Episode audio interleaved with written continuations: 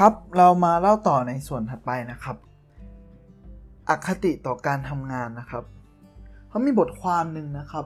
ชื่อว่าประสบการณ์ที่ดีที่สุดในการทำงานและเวลาว่าง เขาสรุปว่าคนเราเนี่ยชอบเวลาว่างมากกว่าทำงานนะครับ คือโดยปกติแล้วครับ จริงๆแล้วเนี่ย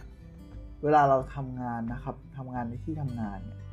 คนเรามักจะสัมผัสกับความรู้สึก ความรู้สึกที่ลื่นไหลมากกว่าที่เราอยู่บ้านเฉยๆนะครับ การเปรียบเทียบการทำงานและความพยายามว่าเป็นความเจ็บปวดและความทุกข์เนี่ยมันอาจจะสร้างกำแพงที่อยู่ในใจขึ้นมานะครับทำให้ผู้คนมากมายเนี่ยไม่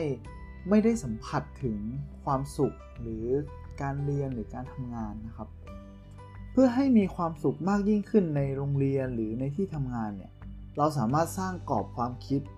โดยจำกัดอคติที่เรามีต่อการทำงานให้หมดไปได้นะครับ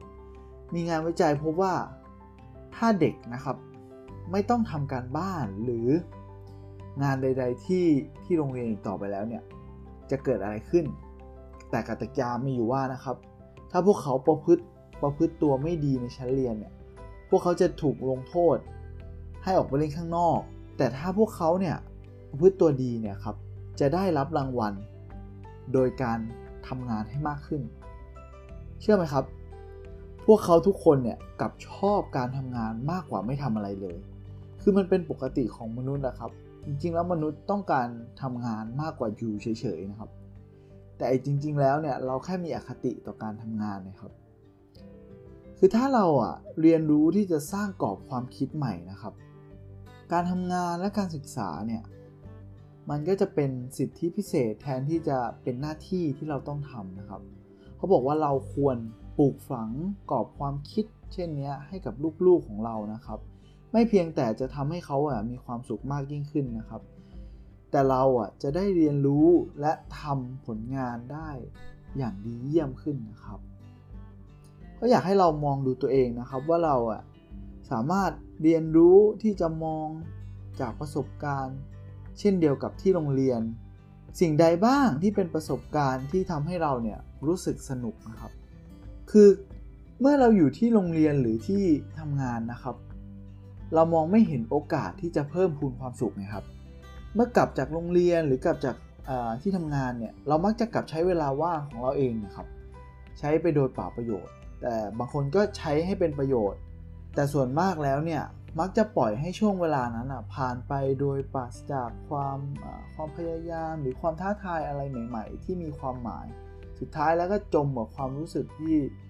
ว่าความสุขนี่มันมันช่างหายากเหลือเกินนะครับ การที่เด็กนะครับได้รับการส่งเสริมจากโรงเรียนในการแสวงหาความสุข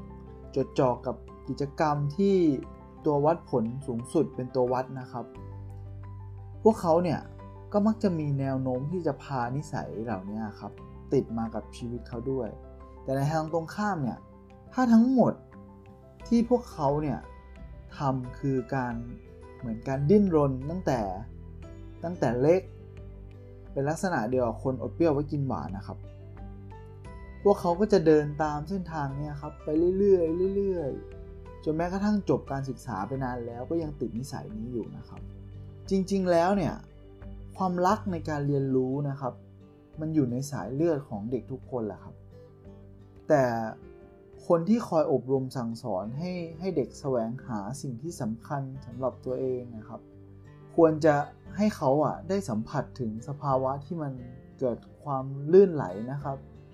สิ่งเหล่านี้แหละครับจะบ่มเพาะนิสัยของเขาให้เขาอะรักการเรียนรู้มากขึ้นนะครับ อีกอย่างหนึ่งก็คือ มันยังสามารถพลิกการศึกษาให้กลายเป็นการผจญภัยที่น่าตื่นเต้น เป็นการแสวงหาความสุขที่ไร้จุดสิ้นสุดตลอดชีวิตเลยนะครับ ก็เหมือนเป็นการเรียนรู้ที่ไม่มีไม่มีไม่มีที่สิ้นสุดนะครับ ถ้าเข้าสู่สภาวะเลื่อนไหลนะครับ